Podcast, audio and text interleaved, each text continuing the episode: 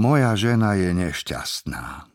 Patrí medzi tie vydaté ženy, ktoré sa veľmi, veľmi nudia a cítia sa osamelé. A ja neviem, ako tomu odpomôcť. Iba, že by som sa dal rozviesť a vtedy by bola ešte nešťastnejšia. Nedávno som bol s istou vydatou ženou, ktorá mi povedala, že sa cíti dakedy taká osamelá až ľadovie a doslova sa bojí, že znútra zamrza na kameň. Tuším, už viem, ako to myslela. Moja žena je dobrosrdečná. Naozaj, aspoň bývala. A niekedy ju ľutujem. Teraz už pije aj cez deň a flirtuje, alebo to aspoň skúša na večierkoch, kam spolu chodíme, hoci v skutočnosti flirtovať nevie. Chudera, flirtuje mizerne. Nebýva veselá. Iba pri osobitných príležitostiach, a to zvyčajne vtedy, keď jej víno či whisky trocha stúpne do hlavy. Nevychádzame spolu dobre. Myslí si, že starne, že pribrala a že je menej príťažlivá než kedysi. A mm, prirodzene nemýli sa. Myslí si, že mi to nie je jedno. A v tom sa míli. Myslím, že mi to jedno je. Keby vedela, že mi je to fuk, pravdepodobne by bola ešte nešťastnejšia. Nevyzerá zle. Je vysoká, dobre sa oblieka a má dobrú postavu. A ja som často hrdý, že ju mám. Myslí si, že vôbec nie som rád, že ju mám. Myslí si, že ju už nelúbim. A v tomto má možno takisto pravdu. Dnes si bol za Andým kaglom, vraví. Ako to vieš? Skrývaš.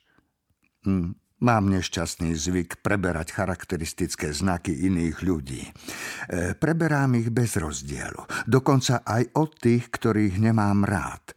Ak debatujem s niekým, kto rozpráva hlasno, rýchle a sebavedome, začnem rozprávať hlasno a rýchlo ako on, ale nie nevyhnutne sebavedome.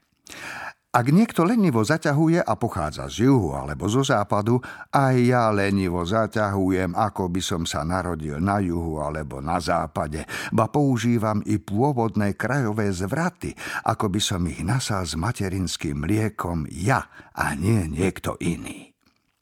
Nerobím to vedomé. Tento jemný, potmehúcky, takmer otrocký inštinkt byť presne taký, ako každý, vedľa koho sa z hodov okolností ocitnem, je moja slabosť. Viem, nedostatok charakteru, ba neresť.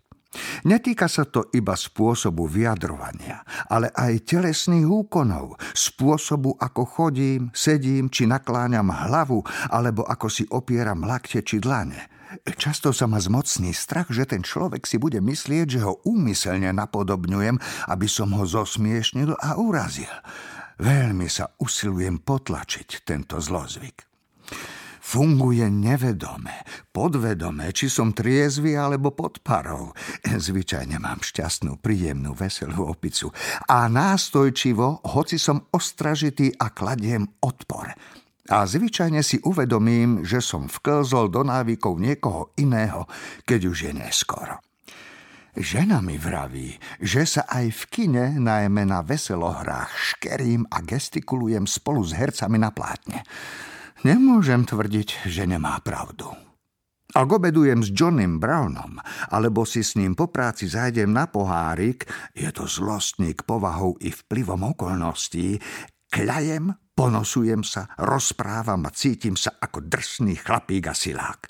Keď hovorím s Artúrom, baronom, rozprávam pomaly, ticho, inteligentne a som jemný, prefíkaný, dôstojný a rafinovaný nielen vtedy, kým som s ním, ale ešte aj nejaký čas potom – Privlastním si jeho povahu dovtedy, kým nenarazím na ďalšieho, čo má výraznejšie povahové črty než ja, alebo významnejšie pracovné či spoločenské postavenie. Ale keď som s Greenom, prichodím si ako ťarbák a ťuťmák, kým sa s ním nerozídem. Potom som schopný vymýšľať duchaplné epigramy, ktoré použijem v rozhovore s niekým iným. Často rozmýšľam, akú mám vlastne povahu. Mám vôbec vlastnú povahu? Vždy som sa dobre obliekal. Ale bez ohľadu na to, čo mám na sebe, znepokojuje ma pocit, že koho si napodobňujem. Vždy si spomeniem na nejakého známeho, ktorý sa rovnako oblieka. Preto mám často dojem, že moje šaty patria komusi inému. Hm, pravdu povediac, keď dakedy otvorím svoj šatník, žasnem nad oblekmi, čo tam vysia. Všetky sú moje prirodzené, ale na okamih sa mi zdá, ako by som mnohé z nich nikdy predtým nevidel.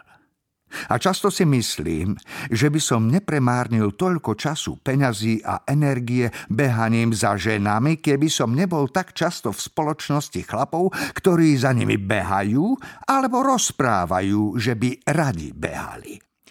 Doteraz neviem, či je to naozaj taká švanda. Za to viem najisto, že si tak človek narobí kopu patálií. A ak to neviem teraz, nebudem to vedieť už nikdy. Keď sa dohadujem s niekým, kto sa výrazne zajakáva, mám vážne problémy. Sám sa totiž niekedy zľahka zajakávam a vždy hrozí, že sa rozhovor beznádejne rozpadne na zhluky nezmyselných slabík. Mám ukrutný strach z takých ľudí. Smrteľne sa bojím, že aj ja sa budem chcieť zajakávať, že budem do smrti odsúdený jachtať, ak budem musieť hľadieť na ústa niekoho, kto sa zajakáva dlhšie, než povie jednu či dve vety. Keď som v spoločnosti jachtavého, viem, ak si to dožičím pocítiť rozkošnú mučivú triašku v, v oboch perách, ktorá sa derie na povrch a u, usiluje sa oslobodiť, vymknúť sa c- c- celkom spod mojej kontroly.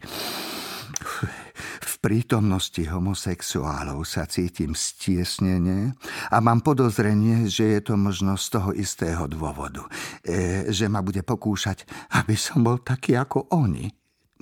Vyhýbam sa spazmatikom, škúľavým a takým, čo im myká tvárov. Tieto charakteristické znaky by som nerád nadobudol. Problém je však v tom, že neviem, kým alebo čím vlastne som. Keď som v spoločnosti obscených ľudí, som obscénny. Kto som? Môžem tri razy hádať.